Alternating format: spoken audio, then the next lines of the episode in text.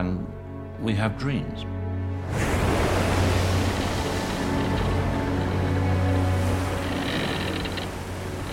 This voyage was dawned.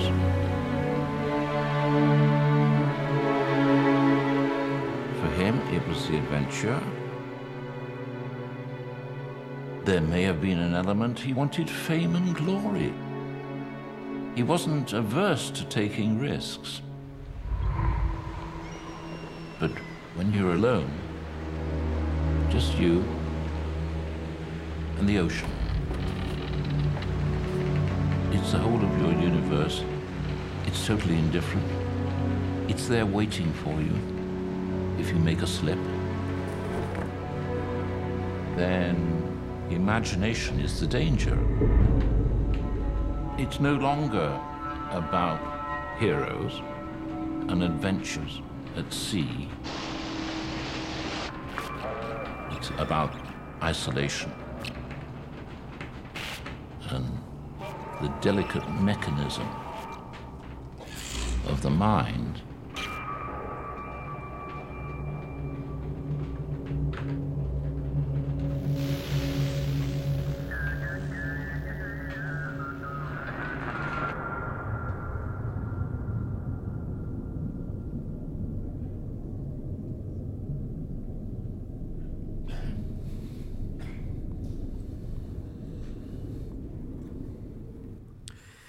In 1967, Francis Chichester became the first person ever to sail around the world by themselves. He set out from the UK, uh, solo sailing in the Gipsy Moth 4. I don't know what happened to 1, 2, and 3, but that doesn't sound too great.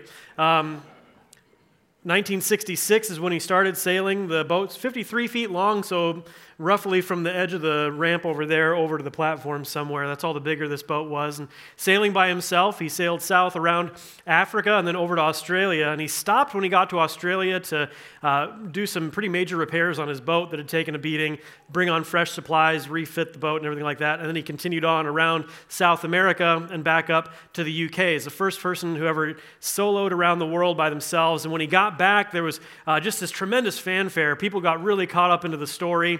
Um, news articles were everywhere about it. There were parades all over the country. Um, he was even knighted by Queen Elizabeth after this. He was 66 years old when he did this uh, voyage, and he was kind of known as like a cultural icon in, in Great Britain. He had been a pilot during World War I, great adventurer, and things like that. So a lot of people got swept up into this story. And uh, the, a year later, the London Sunday Times kind of wanted to capitalize on some of this popularity, this momentum. And so in 1968, the newspaper sponsored a, a race around the world. And the race was that you would follow the same route that Chichester had, had done, uh, but the only new rule was that you couldn't stop at all.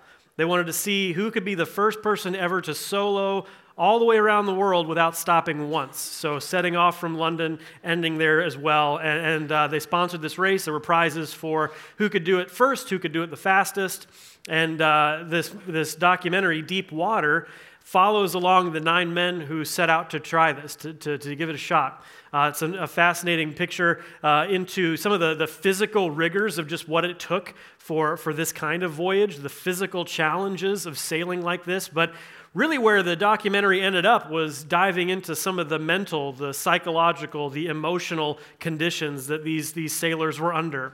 It really wanted to explore the, the, the inner effects of what it was doing to, to these guys internally. And I think that that's where we tend to go when we read certain passages of Scripture, when we see things like the miracles of Jesus that we've been in, investigating this month of February. So 2020 for us is all eyes fixed on Jesus. We want to get to know him really, really well. And for the month of February, We've been looking at the miracles of Jesus and the supernatural aspects of, of his ministry and his life. And when we look at these miracles, the tendency for us is to dive into some of those internal issues for ourselves.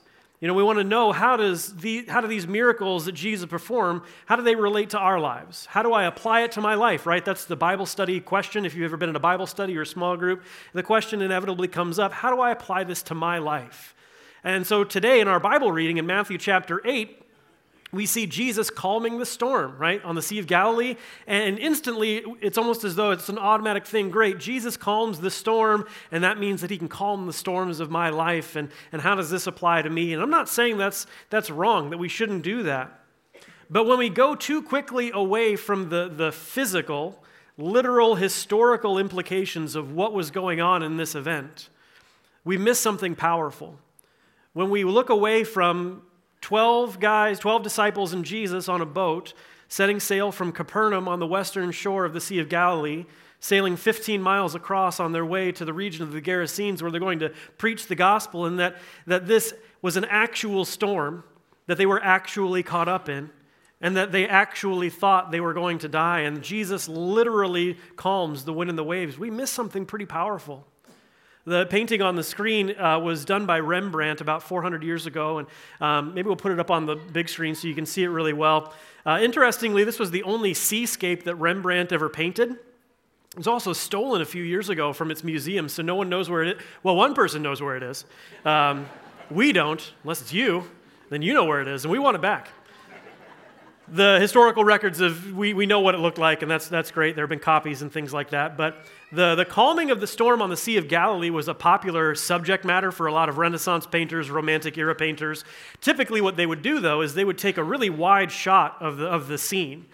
You know how big can we make the storm clouds look? And how big can we make the waves feel? And, and as, a, as a viewer for most of these paintings they wanted you to feel the immensity of the storm. Rembrandt instead zoomed all the way in on the boat he wanted to put you on the boat so that you could feel the terror of what it would, would have been like. And he made sure that you could see the different facial features of all of the disciples and, and how, how terrified each of them was. There's one of them that's throwing, over the, uh, throwing up over the side of the boat. He wanted you to really get the sense that this was not a metaphor for them. You know, you don't get the idea that as this storm is happening, the disciples in the back of their head are thinking, gosh, this rather reminds me of the internal turmoil of my life, and, and maybe Jesus can actually help me with the storms of my inner life. No, you get the sense that they really thought that they were actually going to die. This was very real for them, a literal experience for them. And I'm not even sure that that was on Jesus' mind, that as he's calming this storm, that one day he thought Christians in, in the United States were going to think, gosh, this rather reminds me of the internal turmoil of my life. I'm not so sure that's what Jesus had in mind when he's doing this.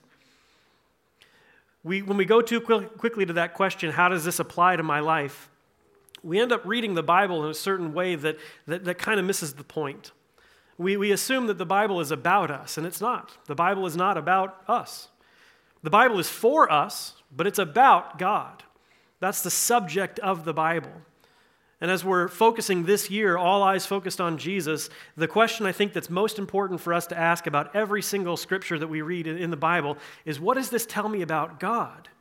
What does this passage that I'm reading tell me about who God is? I think that's the most important question that you can ask when reading scripture. And when we do that for Jesus, we actually find him saying something very profound about this instance that, that, that who God is and who we see Jesus portraying himself to be is unique in this miracle. Other miracles that Jesus performs say something, something different, but this one in particular actually speaks about his identity, who he really is, says something profound.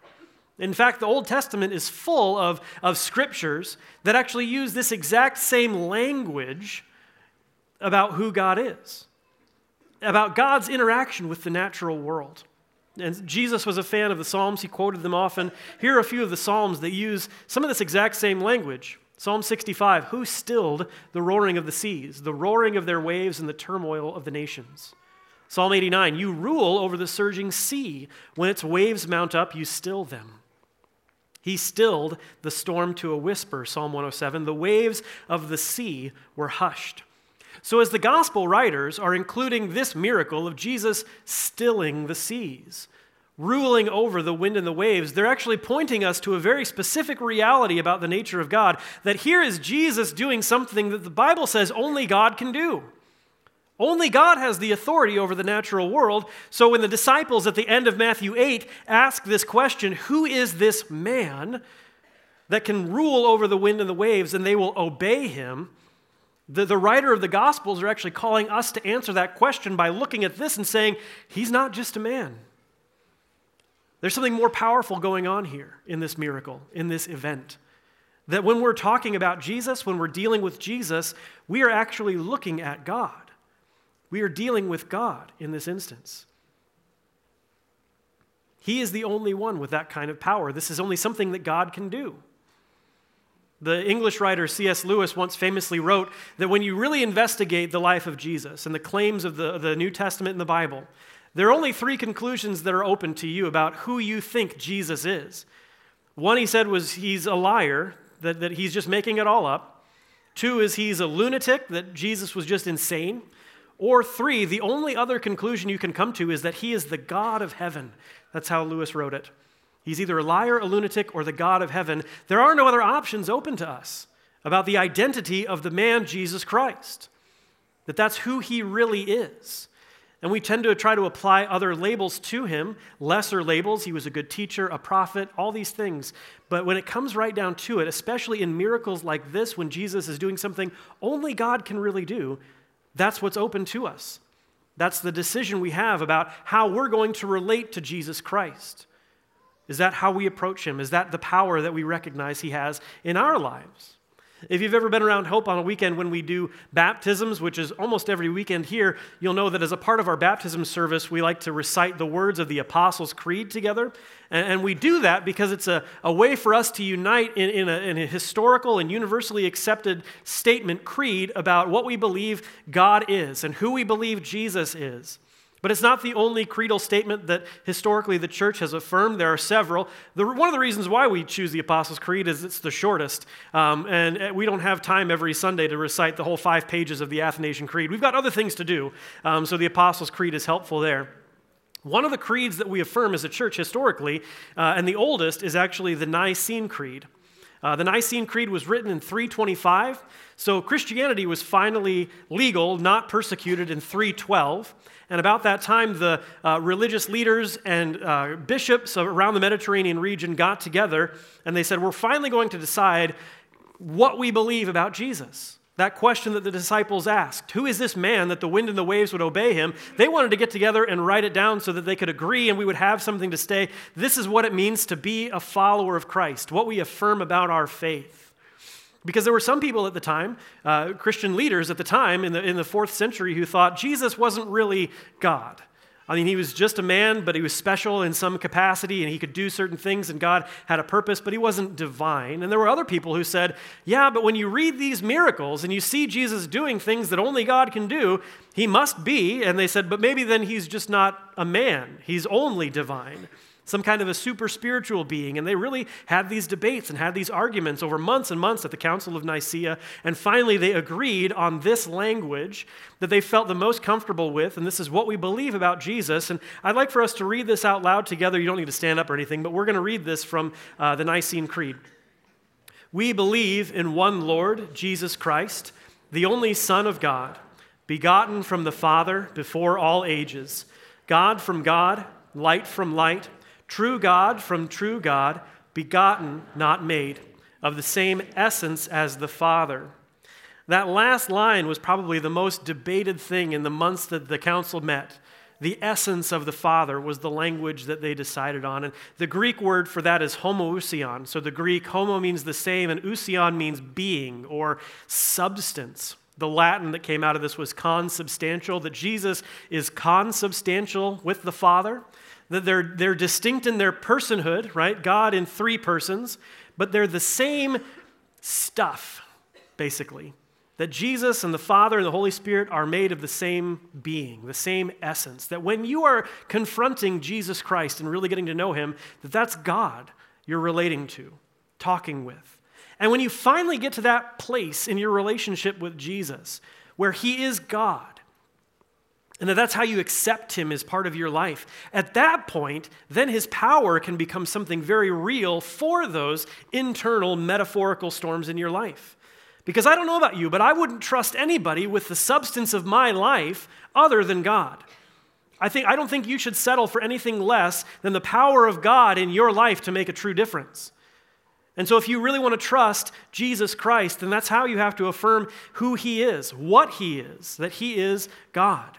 And that's what allowed the disciples in the boat to be so amazed by what was happening because they weren't crying out to some invisible, ethereal, mysterious, invisible God of the universe. They were actually talking to the God that was on their boat. That Jesus Christ was right there with them. He experienced the wind and the waves with them. He knew exactly what they were going through, and that's true for you as well. That when Jesus is God for you, he knows exactly what you're going through in your life. He can relate because he's been there. It's one of the mysterious blessings of, of following Jesus Christ, is knowing that God knows exactly where you are right now. This was such an important part of Jesus' life that it was included in every gospel account. And I love the way that Mark puts it because it captures this, this both and, this fully God and fully man aspect of who Jesus is. When, when they wake him up, it says Jesus was in the stern, in the back of the boat, sleeping on a cushion. The disciples woke him and said, Teacher, don't you care if we drown? Don't you care? I wonder if any of you have asked that of God recently. If you've been in your prayer time, in your quiet time, as you're reading about who Jesus is and, and exploring these issues in your own life, if you've asked or wondered, God, don't you care about what's happening in my life? Don't you care that this, this illness is affecting our family so much? Don't you care about the tragedy that just happened, about my job, about my marriage, about my family? God, don't you see what's happening to me, that I'm drowning? Have you been asking that of God recently? And do you know that He hears you? that He sees you going through these things. When the Sunday Times announced this race in 1968, there was an assumption that, that only professional sailors were going to want to undertake such a tremendous voyage. I mean, no one had ever done it before, it was a very challenging thing. So they assumed that only professional sailors were going were to sign up for this race. Uh, mostly because it was also so expensive. I mean, it's expensive to own the boat that could make it around the world. It's expensive to have the, the gear, the equipment, the supplies needed. It's expensive to take a year off from whatever paying job you had. And what they weren't expecting was somebody actually signing up for some other reasons. Let's take a look.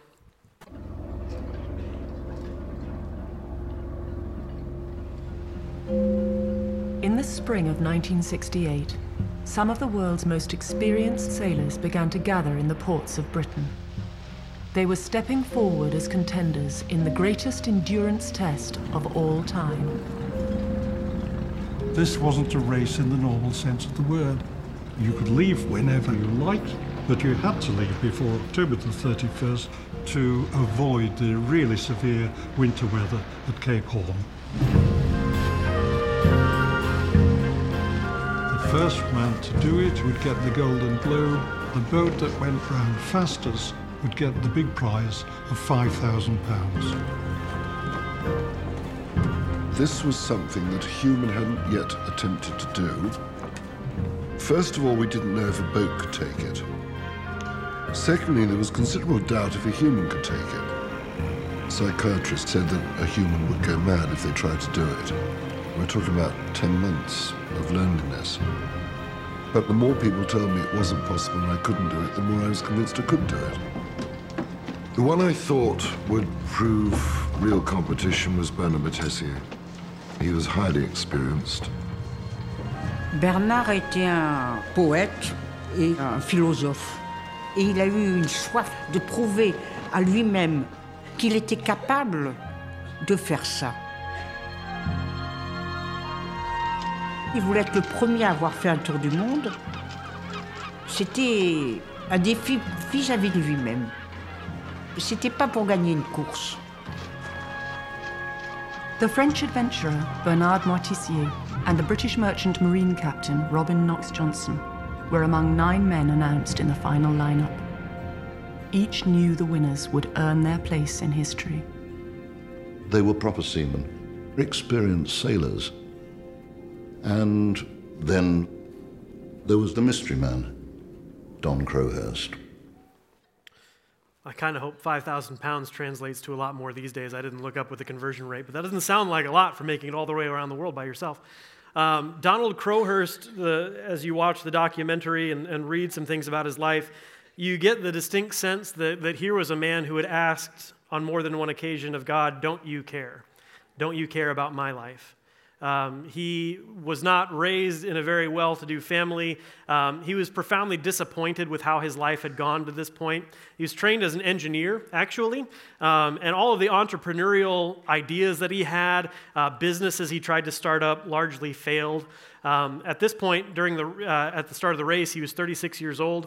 He had a wife and four kids, and they were kind of scraping by on a living where he was selling door to door some navigational equipment for, um, for sailboats. So he knew a little bit about sailing, but, but really not enough for this. One of the friends that they interviewed in this documentary who knew him well said that Don was almost a weekend sailor that, that he was kind of a hobbyist. He knew the ins and outs of the boat, um, but everyone was largely skeptical. I mean, this was a true underdog if there ever really was one. And I don't know about you, but um, I, I, don't have a whole lot of experience sailing. Um, we Iowans are not known as a seafaring people. Some of you might be. I mean, I, I, you see some true sailboats out on the lake every once in a while, um, but for the most, largely in the Midwest, we don't we don't sail. So that was why I was incredibly surprised one summer when I was going to spend a couple of months in Turkey on a missions trip in college. Look, it's me with hair. I think it was after this missions trip that I came home and I told my senior pastor, you know, I'd really love to get into full time ministry. And 15 years later, here we are. No more hair. That's what happens. That's what happens. Um, I, I, went on this trip. Uh, our team got there, and uh, we were teaming up with a missionary couple, Jim and Renata, and they had been in the country for a long time. They're still there at this point. Um, and one of their missions every summer was to put on a, a youth camp. Uh, similar to a camp that we have here in the States, there were Bible stories, there was uh, music and singing, and then you do activities. Uh, and since it was situated on the southern coast of Turkey, right on the Mediterranean Sea, one of the activities that Jim wanted to bring into this was sailing. Jim grew up on Lake Michigan. His family uh, had a big boat that they could take out on the Great Lakes for months at a time, and uh, he just loved it. And he wanted to bring sailing into this youth camp experience so that uh, he could actually, you know, there's something quite different about being on a sailboat and talking about Jesus calming the storm at sea, and being on the Mediterranean and sailing around the same waters where Paul planted churches and reading about those things. It's a profound experience. And when I got there, Jim said, Eli, you're going to teach, uh, help me teach these kids how to sail. I said, Jim, I don't know how to sail. And, he said, Well, you checked the box on your application form that you were a strong swimmer. I said, Yeah, I did. Sounds kind of different to me. And he said, Don't worry about it. Not really. I'll show you everything you need to know. Um, you can see some of the boats, they were like for a day, uh, for a couple of people, just enough for kids to get the idea. And he said, I'll give you the basics so that you can help me teach them during the camp. And, and a couple of the things that he showed me were, were pretty interesting. One of the things that uh, I struggled with, that every kid struggled with, the, the simple problem was how do you get your boat off of the beach out to sea? Uh, so, you know, here you got, you know, you got the shore, and we would, we would teach them to sail maybe like to some, there's some rocky islands offshore about a half mile, enough to occupy an hour or so. I don't know if you've ever sailed before, but most of us, if you've been on a beach, you've been on a beach, right? Ocean. Um, how often do you feel the wind actually blowing from behind you out to sea? Not very often, right? It doesn't happen. Typically, you feel the wind coming at you from the ocean, right? And it's blowing straight into your face. And here you've got your boat, and it's a boat. And you want to get out to sea, but the wind is blowing in the wrong direction. And so, what would happen is myself and the kids who we were teaching would try to get out there, and they'd set their sail straight into the wind, and it would actually blow the boat backwards. And the reason Jim needed a strong swimmer was so I would swim out 50 yards and push the boat in the right direction again. It was a great summer. I learned a lot. So, so, how sailors overcome this, and it's the most simple technique that they all use. Without a motor, you've just got to sail in the wind and you need to operate that, is, is the uh, technique called tacking, T A C K I N G. Uh, and how that works is because you can't sail straight into the wind, what sailors do is they actually start off by sailing almost parallel to the shore. And they set their sail so that the wind that's blowing into shore will catch their sail and almost pinch the boat against the water. So it's like a marble between your fingers and it sort of shoots your boat sideways, slightly angled away from shore. And then after you've done that for a while, you, you change tack. That's where the English phrase to change tack comes from. It's not tacked with a T, it's a sailing term to change tack, and you go in the other direction. Again, slightly off angle from the shore. And the wind, again, similarly, even though it's coming straight in, will start to push you sideways, but a little bit away. And that's how sailors will get out to sea, is they just sort of zigzag along until they finally get to where they want to go. And it's a very confusing thing to, to get your mind around because it just doesn't seem to make sense. It's not the shortest distance between two points. It's incredibly inefficient to get to where you're going. But Jim would use this to talk about life because how often in your life do you set the sails and you point the bow of your ship straight ahead and the wind is just at your back and it's smooth sailing all the time? Not very often. If you're like me anyway, it doesn't feel like that. Oftentimes in life, it feels like the wind is just coming straight at your face. There's some kind of storm out there. It's hard. Nothing's happening the way you think it should. And what we're called to is to maybe try a different approach. That if what you're doing in life isn't working right now, what this showed me and taught me is that you just need to change tack every now and then. And it's in those inefficiencies of life where I think God actually speaks to us and teaches us lessons about patience, about contentment, about long suffering, developing the kind of character it takes to get through. Instead of stubbornly saying, I'm going to go this direction, I'm not going to change my mind, God actually says, You might need to try something different, make a different decision, do something a little bit different than you've been trying before, and that God can steer you through life that way. So, about a month into this voyage that Don Crowhurst is on, he left right in time. The deadline was October 31st. He left that very day. And he was about a month into his experience when he finally realized that uh, his inexperience and, and lack of preparation was actually going to catch up to him. And he had an important decision to make about whether or not he was going to even continue. Let's take a look. I was feeling pleased with myself when I noticed bubbles were blowing out of the port forward hatch. All the evidence was that the compartment was full of water. November the 7th, Thursday. Saw that more screws had fallen out of the self-steering gear. That's four gone now. The cockpit hatch has been leaking and has flooded the engine compartment and electrics. This bloody boat is just falling to pieces. There are a lot of hatches on these outer hulls and they were all leaking. While he was in these calm waters, he could walk out to them and bail them out with a bucket. But once he got into the Southern Ocean, the boat would be swept by waves. There was no way he could empty them. The hulls would fill and he would drown. November the 15th, racked by the growing awareness that I must soon decide whether or not I can go on in the face of the actual situation. I think doubt started to set in when reality started to set in. And the reality wasn't quite as perfect as the idea. This is why ideas are dangerous.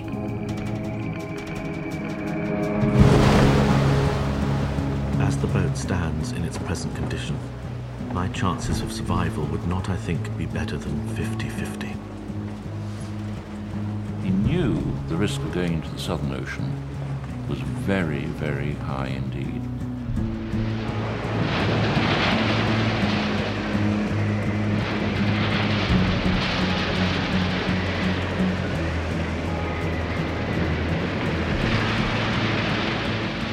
Crowhurst was now heading into that ocean in a leaking boat he had to bail by hand.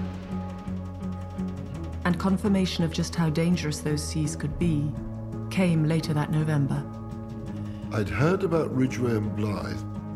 Next news I got was off New Zealand, and I learned about King and Fougeron. Bill King got turned over by a big wave off South Africa and lost his mast. There was the Italian, the stress made him so ill he had a stomach ulcer. There was another French sailor. He had 27 days of most appalling weather and he packed it in. It came down to the last four Tetley, Knox-Johnston, Moitessier, and Don Crowhurst. Only four. The odds were shortening on Crowhurst all the time, but his progress was painfully slow. His only communication with land was through occasional telephone calls, patched via radio operators, and through Morse code cables. And the cables catalogued the problems. Crowhurst was averaging barely 60 miles a day, half the speed of Moitessier, in a boat that would not stay afloat in heavy seas. As I said before, um, Donald Crowhurst did not have much money. So, in order to finance this trip, he got investors to, to provide him boat and gear and all that stuff. Um, but to do that, he signed a contract saying that uh, in order, if, if you left the race early or if you didn't go at all, um, that basically you were going to give up your house and all of your possessions, all the things that he had. He, he gambled it all on this, on this one shot at kind of making a name for himself, and it wasn't going well. So he had a difficult decision to make. If he, if he quit early, he was going to lose everything. And he was already kind of known as this underdog public figure. People were really pulling for him, and uh, he was afraid of what, what the cost would be of, of quitting. And the only other option, it seemed, of the two, either to, to go home, to call it a day, to face the music, was to keep going on a 50 50 chance. And interestingly, he didn't do either of those two things. Uh, instead, he, he got lost on purpose. He wandered off the path. That's how the, the Hebrew word for sin, that we translate sin, hata, in Hebrew, means to wander off the path, to get lost. And that's what he did. So he was at the point in the Atlantic Ocean where the western edge of Africa is relatively close to the eastern edge of Brazil, relatively close. And he decided that what he was going to do was actually just sail over to the coast of Argentina and Brazil, and he was just going to stay there, stagnant and floating. But he was going to report back false coordinates as though he was actually still in the race.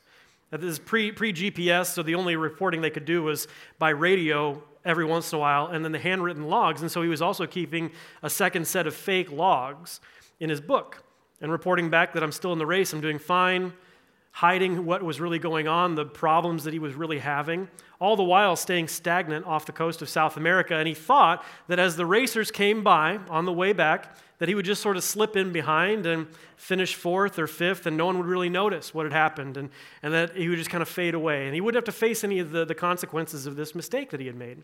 And that was kind of his perspective. For months, he was doing this.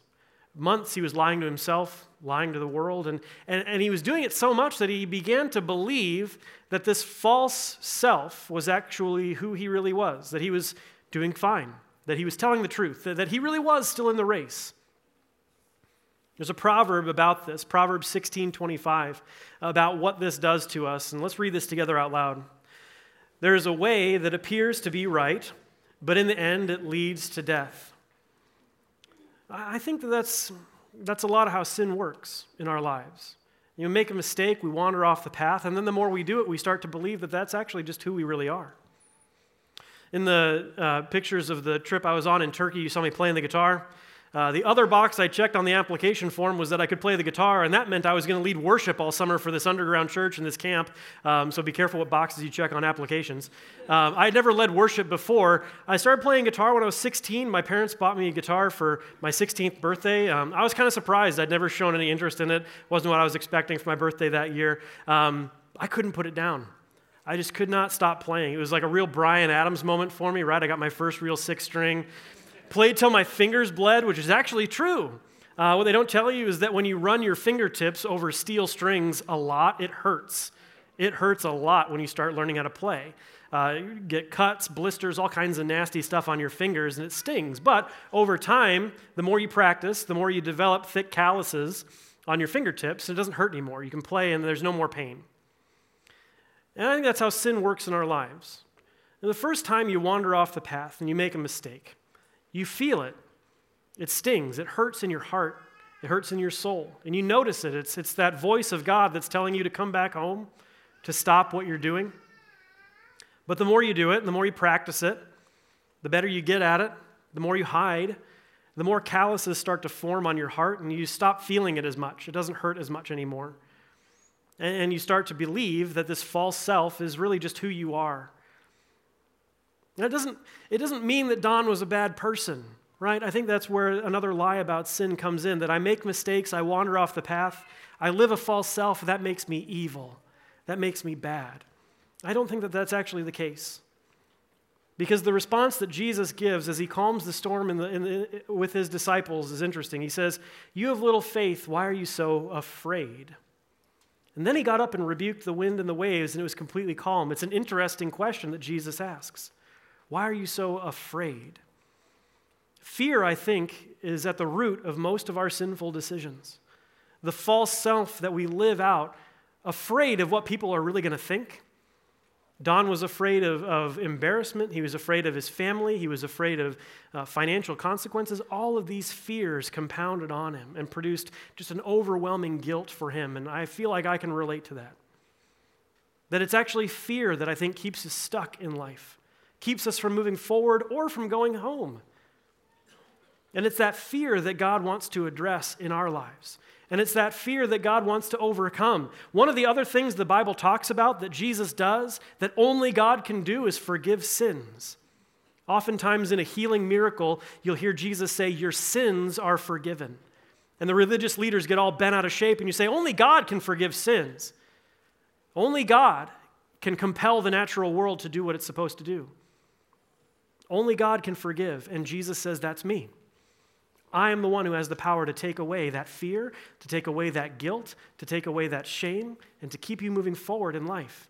That's something only Jesus can do for you set you free from your sin.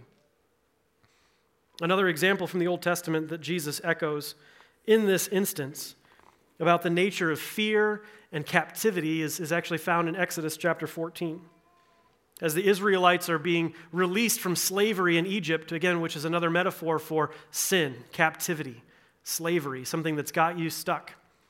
As they're being released from that, they encounter the Red Sea in front of them, and then as they're stopped there, the Egyptian army is pursuing them from behind, waiting to overtake them again. And they get afraid, and they get angry, and they don't see a way out. And it's at that moment that, that Moses answers the people, and he says in verse 13, do not be afraid. Stand firm, and you will see the deliverance the Lord will bring you today. The Lord will fight for you. The Lord will fight for you. You need only to be still. And then the Lord said to Moses, Why are you crying out to me? Tell the Israelites to move on. You see, when you accept the power of Jesus in your life, when you really get to know him as God, with the power to overcome every obstacle, to take away every fear, that's when you have the ability to move on in your life. That's when you have the ability to, to be set free from whatever's holding you back. And it's only through Jesus Christ that we have that ability. In a relationship with Him, that's when you can truly live. So, would you stand with me and pray? And we're going to sing one more song about Jesus Christ meeting those needs for us. God, we are so grateful for your Son who you sent in this world, that you came down into our lives, God, to experience what life is like for us, to know what we're going through, and then to have the power for us to live. I pray for all of us, God, here in this room, that as we leave this place today, you would leave with, we would leave with your power, pushing us forward, leading us into how you're calling each one of us to live. Thank you that you give us that power. Thank you that you offer us a relationship through Jesus Christ. We love you. In Jesus' name, amen.